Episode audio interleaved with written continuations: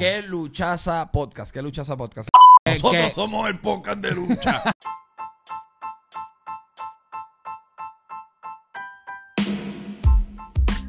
¿Qué es lo que pasa? ¿Qué es lo que pasa? Bienvenido a ¿Qué luchaza? con Chico y Danny Boy. Oye, mi gente, estamos bien activos porque Sí. llegó la hora La hora. dinamita. Dani, ¿y qué es la hora dinamita?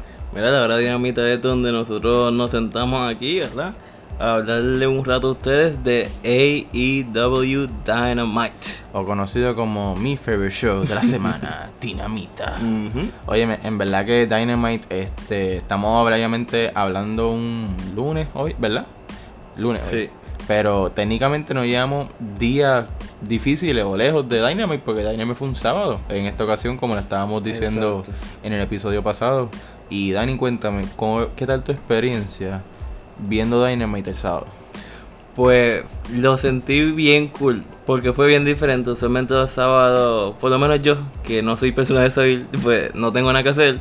Así que fue cool por la nochecita sentarme un rato a ver lucha libre. Y qué mejor el lucha libre que, ¿verdad? Dynamite. Eso es así. Y más que en verdad me gustó que no fue tarde, porque vemos como los shows de los viernes son a las 10 por no competir con, ¿verdad? con Friday Night SmackDown. Y el show del sábado empezó a las mismas 8. Y en verdad que fue un show súper activo desde el Mm. comienzo, con lo que fue un banger of a match, donde alguien básicamente. Dani me dice que puedo cosas nunca. Cuéntame de eso, Dani. güey. Pues, le- como dice Chico, AEW empezó con un banger. Empezó a Hangman Adam Page contra Óyeme, la amenaza de Team, ha de Team Taz, Powerhouse, Will Hobbs. contra Will Hobbs. Que Y- definitivamente Will Hobbs, yo debo decir, mira, antes, ¿verdad? Antes que empiece, me la explota y me encanta en buen sentido. Lo que quiero decir, como gente de Dark ha llegado, para el que ha visto AEW desde el comienzo, gente de Dark ha llegado al main roster y que las personas literalmente estén apoyándolo, ya sea odiándolo o amándolo. Porque Hobbs, para el que no reconozca o se acuerde, empezó en, The- en Dark solo, siendo un extra. Y ahora mismo estamos viendo que es un top guy y es una amenaza real, so procede. Sí, es una amenaza real y es el, el tamaño del tipo. El tipo está grande. Está grande, está fuerte, es atlético. Y eso mismo dejó, dejó ver en la ducha. Eh, la ducha estuvo, en mi opinión, estuvo súper buena. Inclusive no me percaté bien en qué momento fue. Pero hubo un momento que Adam Page este, en la parte de atrás de la cabeza se le hizo un tajo y empezó a sangrar un montón. Eh, gracias a Dios que él tiene el pelo largo, ¿verdad? Y pues la sangre no se le corrió ni nada. Pero se, se, él tiene el pelo rubio y se le puso rojo. No, Así que... no como nuestro querido, ¿verdad? Este tío Ric Flair, pero en verdad que Hanman logró ser una lucha definitivamente bien amenazante. Mm. Porque como dice Dani, Will Hobbs no es un chiste, ¿me entiendes? Oye, y tengo que, creo que en todos los episodios de Dynamite lo digo, me gustó mucho el trabajo que hicieron los comentaristas, porque podemos ver como tanto el crecimiento que ha tenido Adam Page, como Will Hobbs siendo nuevo, y los comentaristas en cierto punto dicen, gente, estamos viendo a dos personas que de seguro en un futuro cercano van a ser AEW World Champions. Y es real. Y que ellos digan eso de Adam Page, lo esperamos. Pero que digan eso de Will Hobbs también como que da mucho de calor. Eso es así que, y en verdad tú no puedes decirme a mí que, ah, no, este, Will Hobbs no puedes decir eso, que si lo otro, porque, o sea, AEW ahora mismo ha built, las lucha los luchadores están built tan bien en el sentido de que cada uno se ha esforzado por su rol, se ha esforzado porque algo se vea legit, y más con Team Taz, donde veíamos que Brian Cage era, ¿verdad?, el centro, el, el focus point de. Team Taz, pero después viene Ricky Starks, después viene Will Hobbs y básicamente le roban ese spotlight. Porque por lo menos en mi opinión, Brian Cage no ha hecho nada con el FTW Championship. No. Y él es el FTW Champion desde, pff, desde que debutó. Ujú, ujú. Eh, si te acuerdas, ¿por qué fue que le otorgaron ese título? ¿Fue simplemente porque sí, él ganó una lucha? Yo no me acuerdo si fue que ganó una lucha o realísticamente que Taz como que se lo dio. Que me acuerdo que para, cuando empezó eso, como que eh, Bully Ray, que uno de los hosts de Buster Up, estaba bien confundido porque es como que alguien que estuvo en ECW que se acuerda cuán importante era ese título, porque por ejemplo yo no me acuerdo. Y no sé si tú te acuerdas No, que representaba nada. ese título. Ni Yo no sabía que existía. Pues, según Bully Ray, ese título representaba como que la ira de Taz para el tiempo de ECW. O sea, Taz antes representaba a alguien y tan y tan molesto que people didn't want to fuck with him. Como que él estaba molesto no con, con ECW, no con los luchadores, él estaba molesto con el mundo. O sea, y ese era el vibe que daba Taz en ECW. E, e inclusive esto funny story que lo aprendí los otros días cuando Taz estuvo en WWE eh, mucha gente no quería work with him porque lo consideraba muy dangerous en el ring Sí, porque está, siempre ha sido bien, o sea, aggressive. No, no podemos decir diablo la persona más stiff del mundo porque quizás no podemos buscar un injury list que ha tenido de gente o que ha lastimado, sino de que alguien, o sea, era alguien agresivo y de que si vamos a luchar, vamos a luchar. O sea, él Ujú. tenía una, una ira para sus tiempos, digámoslo así. pasión se puede decir también que, es pasión H, pero la manera en, la- me la explota porque yo no me acuerdo ver de esos tiempos. yo un poco Pero, no mucho. este, saber que ECW tiene la misma fanaticada, o por decirlo así, AEW tiene una fanaticada similar a ECW porque somos bien pasionales por nuestra compañía, ¿me entiendes? el vibe sí, Nosotros nos sentimos que somos parte de la compañía sin tan siquiera haber ido a un evento, ¿me entiendes? Simplemente por apoyar. Y eso es lo Claro. importante. Porque por eso es que funciona yo decir, es- está a este nivel. Porque tú que me estás escuchando y has visto a IW, si lo has seguido, tú dices, ok, porque yo he entendido la historia, he entendido el desempeño de ese luchador. Y en verdad por eso es que IW semana tras semana me sorprende. sí. Nacho, sí. So, como Dani hizo una lucha súper agresiva que vemos como Hangman Page gana. Pero antes de eso, Dani, ¿qué pasó ahí? Brian Cage vino a atacar a quién? A Ricky Cuéntalo tú, Starks. cuéntalo tú. ¿Por qué? Porque básicamente ¿Verdad que no entendí por qué y cómo Ricky Starks tenía el título de, de FTW? Básicamente Brian Cage se lo entrega. Como que parece que Brian Cage está Mm. done with Team Taz. Y me preguntaste si me gustó ese segmento. Sí. Y en, en mi, en mi opinión ya es hora que Brian Cage se vaya de Team Taz. Porque según también lo que tengo entendido, no backstage ni nada, pero él, él siempre ha querido ser más babyface, ¿me entiendes? Contigo eso que él es más grande y toda la vuelta, él brega más yéndole al público que va amenazando quizás, no sé. En mi opinión, eh, ya están hasta tarde. Porque no es la primera pichadera que se tiran. So, en mi opinión, están hasta tarde de que Brian Cage se separe. Eso es así. Y en verdad fue interesante ya que AEW, este fue un show con fanáticos que definitivamente estaban puestos para la lucha y estaban puestos para apoyar a su marca. Ujú. So, Dani, te quiero decir, ya que estábamos viendo el main event, Ujú. aún no vamos a hablar de ella, sino tú esperas un main event duro, pero de- el de más, lo, el rest card, ¿te esperaste que iba a ser así? Fíjate, eh, sí, porque eh, AEW siempre en Dynamite siempre te da cards que, como quien dice, pueden ser pay-per-view worthy. Así que, de verdad que sí, sí. Eso es así. Y también vemos como el regreso de una, ¿verdad? De las luchadoras más importantes o la que estaba en desarrollo de Dynamite vuelve. Y eso fue una lucha contra Bunny y esa es Chris Statlander. Que estamos mencionando que ahora mismo ya es como quien parte el corillo de los Best Friends y de Orange Cassidy. Sí. ¿Qué tú quieres de Chris Statlander? Me gusta, me gusta su gimmick. eh, tiene un flow diferente y cool. Y me gusta su asociación con los best friends. De verdad que sí. Eso es así. Y me gusta que, por ejemplo, ella es como que un alien, por llamarlo así. Sí. Y, por ejemplo, cuando tú comes algo, nosotros sabemos que tú no eres un alien, pero si tú te crees el papel y lo haces cool a tu manera, está súper cool. Y vemos como básicamente ella está getting over más y más y más al unirse con los best friends. Y también vemos que Miro está pal de molestito con alguien por ahí.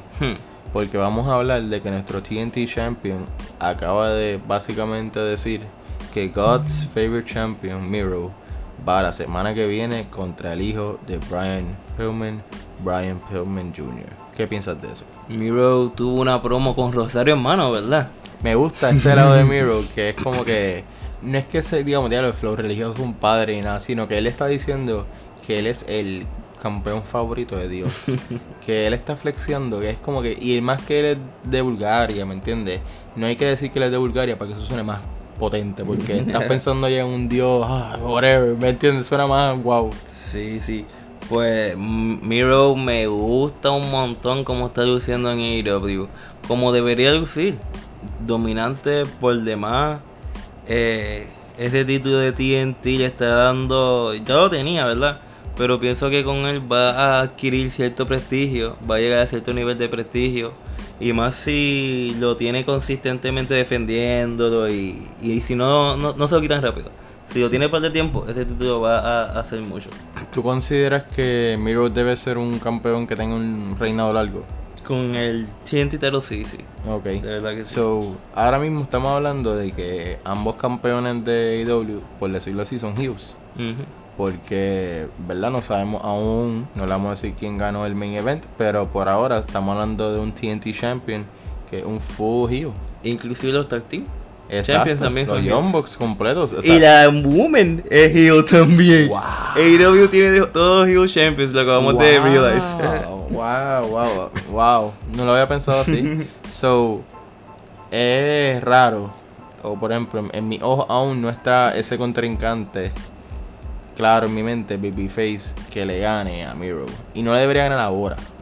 Porque literalmente Miro debería barrer el piso con cada contrincante que trate de retarlo. Sí. Que sea como que, ¿en serio tú me estás tratando de retar? Esa debe ser la actitud que debe tener Miro.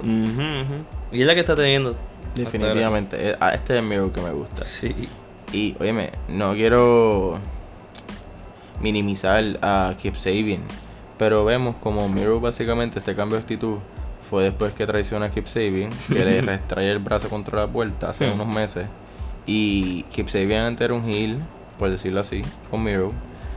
En mi ojo, si Keep Sabian vuelve, por ejemplo, en un mes, whatever, no es como que yo lo voy a decir, dale, Babyface, man. No es como, ¿me entiendes? No, no, at least not in my boat. Sí, sí, sí. Para mí tiene que ser alguien grande.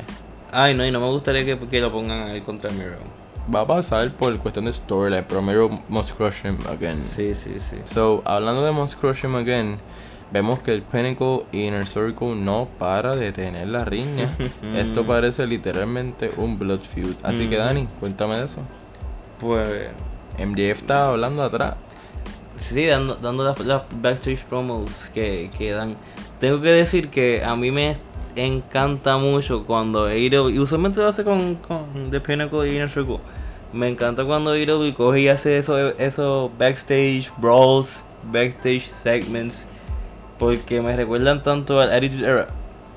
Pero anyway, esto no recuerdo muy bien qué fue lo que pasó. ¿Tú tienes Sí. más recollection? Sí, este, estamos hablando de que básicamente MJF está dando una promo, ya que la semana pasada le dio un puñetazo a la Dean leyenda Malenko, ¿verdad? Dean Malenko y le dice, óyeme, yo le hice a usted un favor, porque Dean Malenko está viejo. Estamos hablando de que se mantiene cuánto, Dani? Damn near 60 years. So, even more. So, MJF tira la promo insultando básicamente a Dean Malenko y faltando de respeto a todo el mundo de Pinnacle. Cuando Inner Circle, digo, faltando de respeto a todo el mundo de Inner Circle, perdónenme. Acompañado de lo que es Sean Spears y Warlow, porque en verdad que me gusta que se vieron como una amenaza los tres juntos. Hasta que de momento llega Inner Circle y ¿qué pasó ahí, Dani? De nada empiezan a caer encima. Empiezan a caer encima y. Se forma- Literalmente se formó un backstage, bro. Se formó el verdadero play play. Mm. Ya que desde afuera empiezan a pelear hasta llegar al ring. Y vemos que Inner Circle lucha y lucha. Jake Hager trata de pelear contra los tres. Hmm. Pero mira, los números caught up. Porque Mhm. vemos, como vamos a hablar de unas promos, que Santana y Ortiz estaban laid out. Vamos a hablar de por qué. Hmm. Pero Hager y Jericho solo. Parece que Pinnacle tiene la ventaja. MJF coge la silla gracias a Sean Spears. ¿Y qué va a pasar, Dani? MJF va a romperle el brazo a Jericho. El brazo que ya tenía, chaval, de por sí. Ese brazo. El que- brazo biónico. Óyeme, el brazo biónico que lleva saliendo con él par de semanitas ya. De- o sea, ha luchado ya con él par de veces. Digo, no par de no, pero tú me entiendes. Sí. Y entonces, tú me estás diciendo que Pinnacle va a romperle el brazo a Jericho hasta que de momento que pasó. De momento escuchamos un. Yo te quedo igualito. Y de momento sale Sammy Guevara a Save the Day. Literalmente save the day. Y como hablamos, en, ya en AEW hay, hay fanáticos, ¿me entiendes? Y los fanáticos legit pop cuando Sí. escucharon esa canción. Y como dice Dani, Sammy Guevara saved the day. Porque Pinnacle salió, se fue como unos scaredy kills. Y de parecer un perrito. Bueno, así es que ese es el rol que tienen. Hmm. ¿Qué pensaste del segmento como tal? El segmento, como dije, me, me gustó, me gusta que hagan cosas backstage y me encanta cuando del backstage lo trasladan a, a la arena como tal. En mi, en, en mi libro, super cool. Y, So- y en tu libro. En mi libro bien porque estamos hablando que los fanáticos están de nuevo, o sea, se los- el público se merece todo lo que le puedan dar, Ujú. ¿me entiendes? Y todo lo que le puedan dar viene la semana que viene, ya que MJF se va a enfrentar ante Sammy Guevara for the yo creo que first time, no estoy seguro. No sé si en singles match, lo más seguro sí. So, cuéntame Dani, ¿qué tú, ¿quién piensas que va a ganar esta lucha la semana que viene? Ah, perdónenme, la semana que viene por fin volvemos a regular timing, Ajá. miércoles a las 8. Ahora sí, Dani. Pues mira, tengo dos opiniones. Lo que quiero que pase, pero lo que sé que va a pasar. Quiero que gane Hmm, MJF. Quiero que gane MJF. Pero sé que va a ganar Sammy Guevara. ¿Tú dices? Sí. Vamos a poner money. Yo pienso que gana MJF sí o sí. ¿Tú piensas que va a ganar MJF? Si pierde MJF contra Sammy Guevara, para mí se cae el kiosco. Protege a MJF at all cost. Pues yo creo Papi, que Sammy Guevara va a ganar. Uf, esto es interesante, Corillo. Porque es como tú dices, este Sammy Guevara, ah, Sammy Guevara, excuse me, está caliente ahora mismo y tiene hypeo definitivamente Inner Circle y más ahora que Inner Circle está en a new wave completamente. So, como les dije, MJF para mí es, es esa energía que, que debe seguir y seguir y seguir creciendo hasta que por fin logre algo grande como es un título. No sé cómo, no sé cuándo, pero. Eso viene por ahí más pronto de lo que nosotros pensamos. So, hablando de algo que pensamos que estuvo durísimo, Dani, hablemos de lo que fue la promo de Conan. Por lo menos yo pensé que estuvo cool. lo que fue la promo de Conan y Tully Blanchard. Cuéntame ahí. Pues mira, eh, ¿quién fue el que salió primero? ¿Salió Tony o lo presentaron los dos a la misma vez? Tony Chimoni. Yo creo que entró. Mí los presentaron a la vez, que salió Tony y los presentó a la vez. El punto es que vemos cómo nos, dan una promo en la que está Conan y Tully y están hablando, whatever. Pero en mi opinión no me gustó porque Conan se fue en tantas tangentes diferentes que encontré que no ni hacía sentido. Eh, entiendo, eh, pero en- por ejemplo, la gente dice que. Hablando que él es su padre, que él es su mentor. what Sí, hell. no, pero escúchame. En, recuerda que en este podcast tú representas quién como que casual fan casual. Exacto. So, AEW caters mucho al, al y no es bueno hacerlo todo el tiempo, pero es bueno hacerlo. Por ejemplo, ahora si hubiera estado más pendiente quizás decía, ah, whatever, el papá, el tío, porque pues mira, desde Impact donde existía LAX, el manejador de Santana Ortiz era Conan. Ajá. So, él fue el que básicamente los trajo al juego. Este, él siempre ha sido el tío de los latinos en Impact y en todas las independientes. So, Conan siempre ha sido esa figura paternal de like esos indie wrestlers that are trying to make it, ¿me entiendes? So, la riña aquí fue porque dicen, o el argumento era que FTR, que va a tener una lucha próxima con, ¿verdad? Con Santana Ortiz, este, se- ni que tienen el mismo, se han jodido por decirlo así. El struggle, han pasado el mismo struggle. han pasado el mismo struggle que ellos. Y Conan vino a ¿verdad? aclarar las cosas. Porque no es lo mismo nacer en el campo, quizás parar, que nacer en Nueva York acompañado de gangas, de problemas, de si esto, de si lo otro. Mm. So, pienso que está cool que dieron como un backstory. Y pienso que estuvo cool el final en cierto punto. Pero cuéntame, Dani, ¿qué pasó en ese final?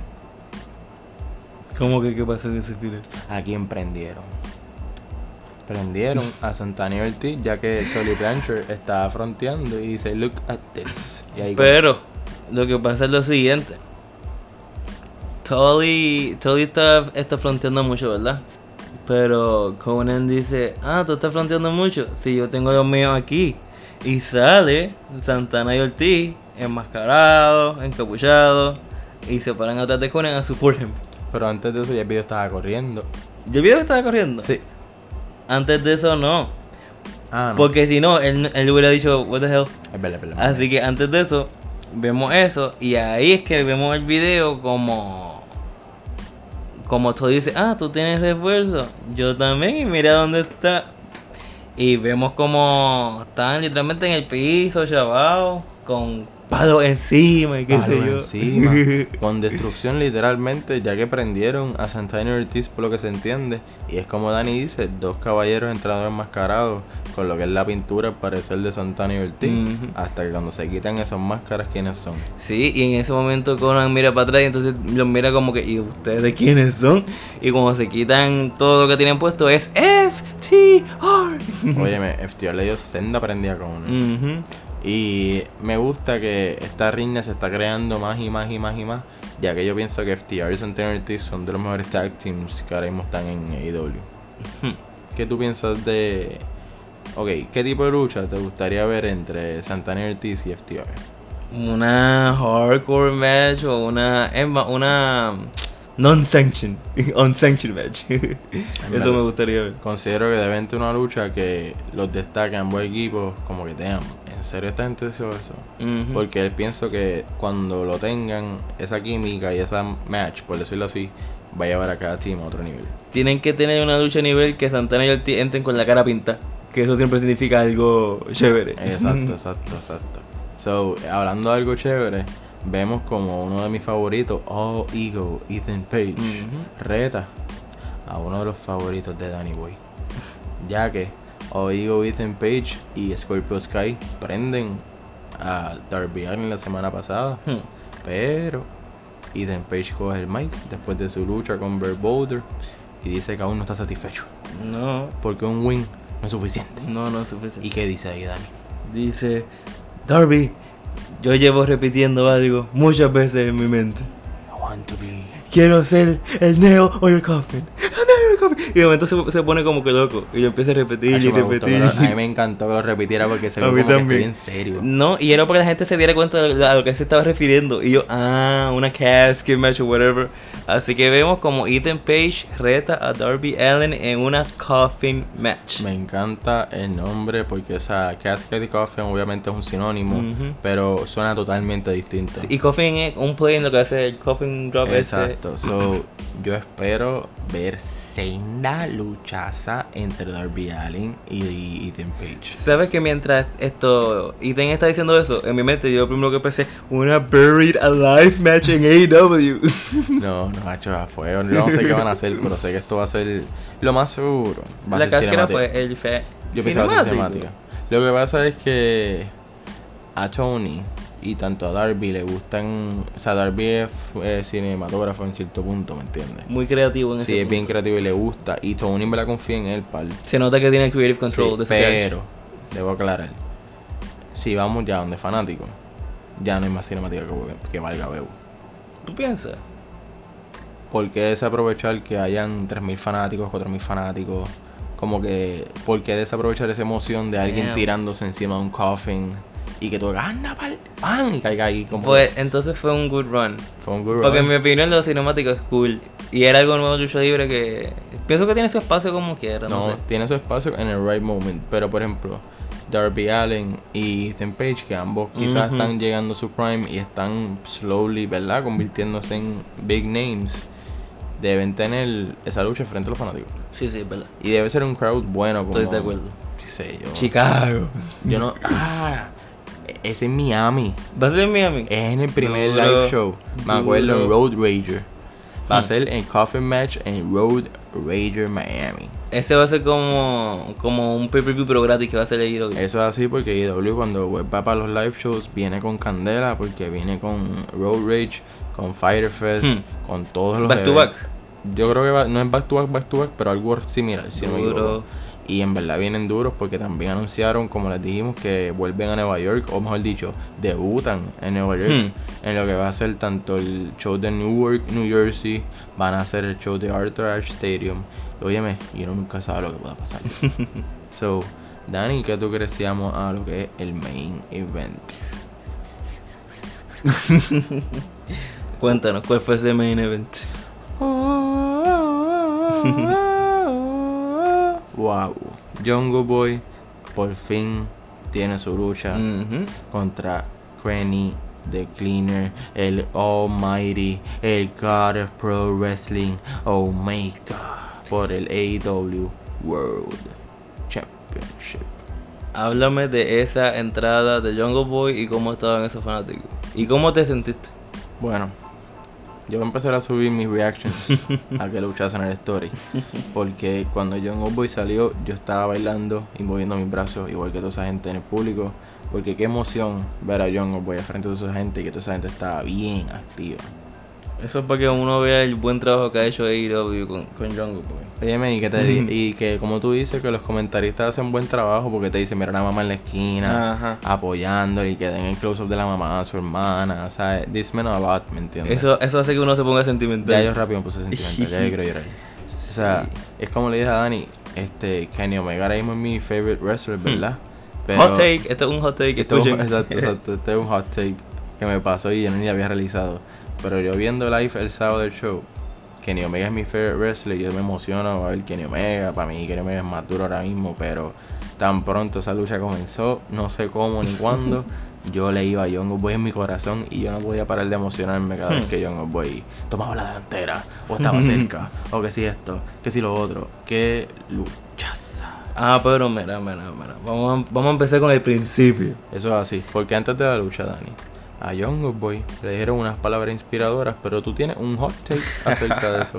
So, cuéntame tu hot take. Mira, lo que pasa es que en backstage vemos como Christian Cage le está dando unas palabras a Jungle Boy antes de su lucha. Pero yo noté que él empieza siendo. ¿Cuál fue la palabra que yo te dije? Condescending. siendo condescendiente. En el sentido que él le dice como que, sí, o por lo menos así yo lo vi. Es como que, sí, Jungle Boy, esto, sabemos que tú no eres el favorito, sabemos que la gente no piensa que tú vas a ganar, sabemos que Kenny Omega también lo sabe, y de qué sé yo qué, qué sé yo qué, pero entonces como que halfway fue que entonces se puso supportive. Sí, ¿Qué- sí, sí. ¿Tú te diste cuenta de esa pichera? Me di un poquito de cuenta, pero más pienso que la cerró bien. Como Sí, dice que la cerró eso. bien. So, no sé qué pasará ahí, pero en verdad pienso que Christian Cage estaba apoyando a Jungle Boy de su manera. Me encantó ese mucho investment, obviamente. Y óyeme, yo creo que a ambos nos encantó que nuestro AEW World Champion hiciera senda entradas a Dani. Porque con qué salió ese men. Él salió como Thanos con todos los títulos, habido y por haber. Bueno, los que él tiene, los que él tiene. Exacto, exacto, exacto. Porque en verdad que se mandaron con Sí. lo que es entradas y ese look, porque le pega, definitivamente le pega. Y cuéntame. Pues vemos como ya una vez están todos en el ring, la lucha está a punto de comenzar, presentan a Jungle Boy, presentan a Kenny Omega. Vemos como nuestro amigo Marco Stunt también Se emocionadito. puso emotional. Y emocionadito nivel. El referí sintió la necesidad de botarlo del ring side. Eso es así porque Marco Stone entra al ring y como que a discutir porque los Good Brothers están como que tramando algo con Kenny. Pero el referee, como tú dices, decide votarlo. Entonces, vemos como los Good Brothers se ponen a vacilarse a Marco Stunt. Se trepan en la cuerda y el referee, ah, sí, ustedes también van votados. Votaron a- hasta a, a luchadores, votaron de ahí. Sí, votaron a todo el mundo, que eso fue lo mejor que pudo pasar porque. Acho, yo creo que ese fue el momento. Cuando yo vi que Jungle Boy estaba solo contra Kenny Omega y que él estaba ahí al lado de ganar un World Title, yo dije, ¡eh, adiante! Va a es ser clean. Esto es Si real. ganaba. Exacto, esto es real. Hmm. Porque a Jungle Boy le han dado tantos mini detalles buenos. Él fue el que cuando empezó, cuando Jericho era el campeón, él fue el que duró 10 minutos con Jericho cuando Hmm. él era campeón. Cuando Jericho dijo- le dijo que era un novato y que él no duraba ni 5 minutos con él. Que ahí fue que, me, ojo, su carrera empezó. O, O sea- o menos cogió Steam. O sea, estamos hablando de que esto ha sido un slow pacing storyline.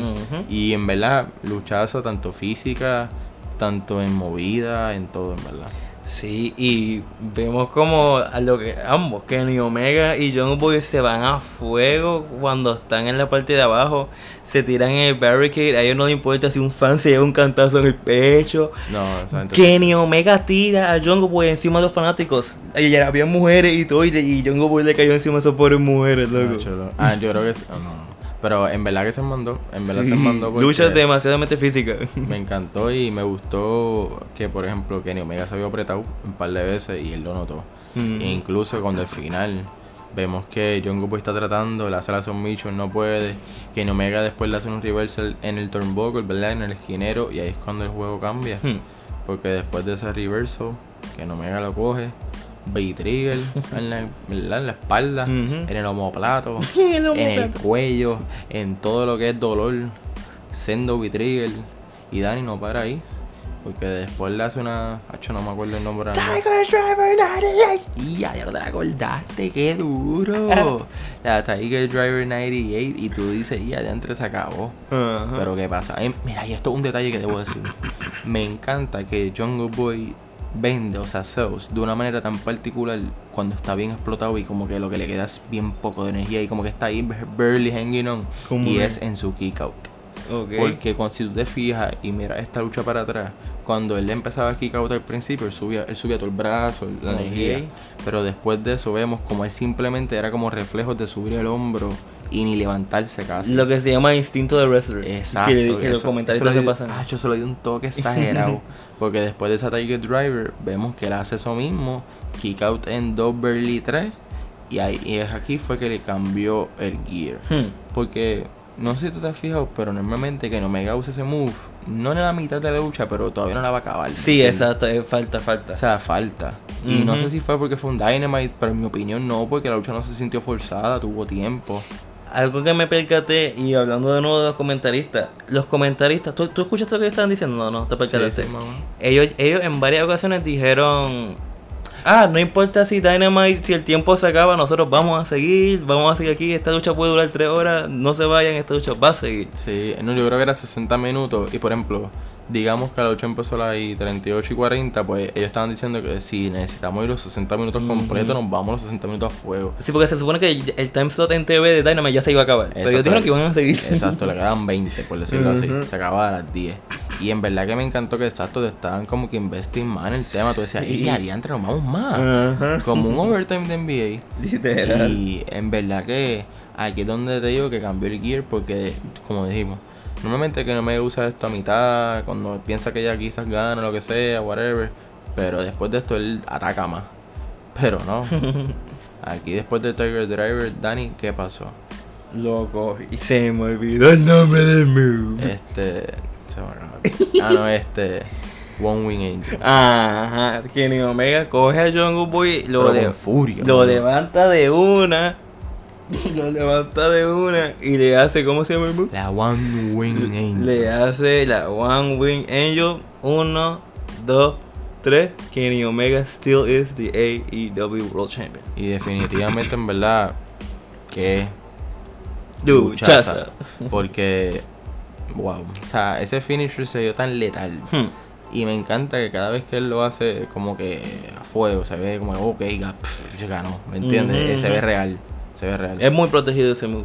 Yo creo que es uno de los moves más protegidos. No, no han kick out todavía en AEW, ¿verdad? él? En IW no. Hmm. Y, no, y de verdad, si alguien lo hizo en New Japan, no pasa de una persona. Vamos a hacer fue Okada, ¿verdad? Una cosa así. So, en verdad que luchaza. Este, AEW también tuvo una cosa media rara. Que la vamos a decir ahora al final, ¿verdad? Un poquito antes de Ujú. irnos. Y eso es lo de. Dani, cuéntame tu pana Andrade Alma. Pues. El ídolo. En realidad no. Ah, yo creo que iba a- fue antes de una, de una pelea. Sí. La pelea de Matt Sydal y el chamaco. Que El, el, el iba a pelear contra uno de los tres de Top Flight. Y básicamente Andrade y, Beck y Vicky interrumpen en la entrada, por decirlo así. Por la tocón. Quieren hacer un announcement. Y ese es cuál, Dani. En realidad, yo lo encontré tan innecesario que bebo, yo ni me acuerdo de lo que no, dijeron. no anunciaron nada, básicamente. Él salió looking great, por decirlo así, fino, whatever, con el chaleco, la vestimenta. Enseñó el ídolo en, en su chaqueta. Y después fue interrumpida por Matt Sydal. Y en mi opinión, está cool que wrestlers vengan a IW. Pero ningún wrestler debería llegar e irse straight to the top. Tienes que tener un par de luchitas para tu verte letal y que todo el mundo te vuelva a reconocer, ¿me entiendes? So, me gustaría que el first match del entonces fuese contra Mesareo. Pero la razón por lo que decimos raro es porque no pasó nada. No pasó nada y el, el timing of it, fue el timing of it. Porque él pasó lo que pasó, ellos se fueron y ya. Como que la gente que estaba en el ring ni siquiera reacted to it. So, literalmente lo sentí innecesario por demás. Eso es así. En verdad fue rarito. Sí. Pero espero un buen Dynamite la semana que viene, ya que por fin volvemos a nuestro regular programming. Oye, pero también otro, otro medio gripe que, que encontramos los dos fue con el final como tal de Dynamite. Mm. Que encontramos medio Messi, cuéntanos de eso. ¿Cómo se acabó Dynamite? Óyeme, porque básicamente vemos que después de que Kenny Omega gana, entra The Elite a aprender a todo el mundo, básicamente, aprender a Young Boy, hasta que sale Christian Cage y sale prendido también. sale prendido también. ¿Y quién fue el último que entró? Ah, Yo no me acuerdo. Ah, no, eso fue. Es que vimos un video de Eric Kingston, pero eso fue off camera. No sé si fue Kazarian. Sí, fue Kazarian. Ah, exacto, que Serbian también entró. Pero últimamente fue beaten down by The Elite, eh, Kenny Omega, Good Brothers, los Young Bucks. Y viéndose ultra potente al final del show. Y la razón por la que decimos que tenemos un gripe with it es porque. Extraño, yo entiendo. pero extraño que Kenny Omega se vea potente. O sea, se tiene que ver fuerte todo el By tiempo. himself. Exacto, no, no es que tiene que estar siempre acompañado en el sentido de como que, ah, sí, lo hicimos todos juntos, como que él tiene que ser el, seguir siendo el líder, por decirlo así, ¿me entiendes? Y pienso que pueden hacer un poco más con ese rol en vez de lo que han hecho ahora. Sí, de verdad que sí. Y también yo encontré Messi en el sentido que hubo mucha gente de momento. Y también para el, para el tiempo corto que fue. Me acordé ahora también porque decimos tan Messi. Porque a, a la vez de entrar Christian Cage, a quien, ah, ¿verdad? Defender a Young Boy, a los minutos, o vamos a dicho a los segundos, entra el MHO o el Matt Hardy Office. Ajá, eso fue random también. Entra, no es que es random, porque te voy a explicar. Ok. Matt Hardy Private Party ahora mismo tienen una riña con, Con Christian, Cage. lo sé, lo sé. So es como que the enemy of my enemy is my friend. Pero se vio raro toda tanta gente en un Sí, ring. sí, sí. Fue literalmente a mess. Y A más, mess. y más como que a pocos segundos acabarse. Exacto, eso fue también la cosa. Se hubieran ido un poco más temprano quizás la lucha. Claro. Pero aún así, un Dynamite bastante interesante. Y que vamos a ver qué pasa con todas estas cosas pasando. Porque próximamente los releases que fueron hace meses de WWE van a estar libres. Hmm. Hay que ver para dónde se van. Where they might land. Ay, Dios mío. In what land. Ay, Dios mío. Mm. Yo solo espero que ellos lleguen a que luchaza y que ustedes también sigan compartiendo. Compartiendo, Mm. perdónenme, que luchaza. Así que, Dani, ¿cómo las pasado en este episodio? La pasé súper bien aquí con Chris Jericho conmigo. Ay, me- y yo con Orange Cassidy. Así que, Corillo, gracias a todos ustedes por seguirnos. Gracias a todos ustedes por escucharnos. Y Dani, dile ahí donde nos pueden escuchar. Mira, nos pueden escuchar en Spotify, en Apple Podcast, en Google Podcast y próximamente, tal vez, quién sabe, en YouTube. Eso es así, pero ahora mismo vayan a YouTube porque que Luchaza tiene dos videitos, dos blogs de lo que fue la experiencia de WrestleMania 37. So disfruten ese contenido mientras, ¿verdad? Seguimos cocinando un par de ideitas nuevas que vienen por ahí. Sí. So, gracias siempre por el apoyo. Este es el chico. y este fue Danny Boy. Y esto es ¡Qué luchaza!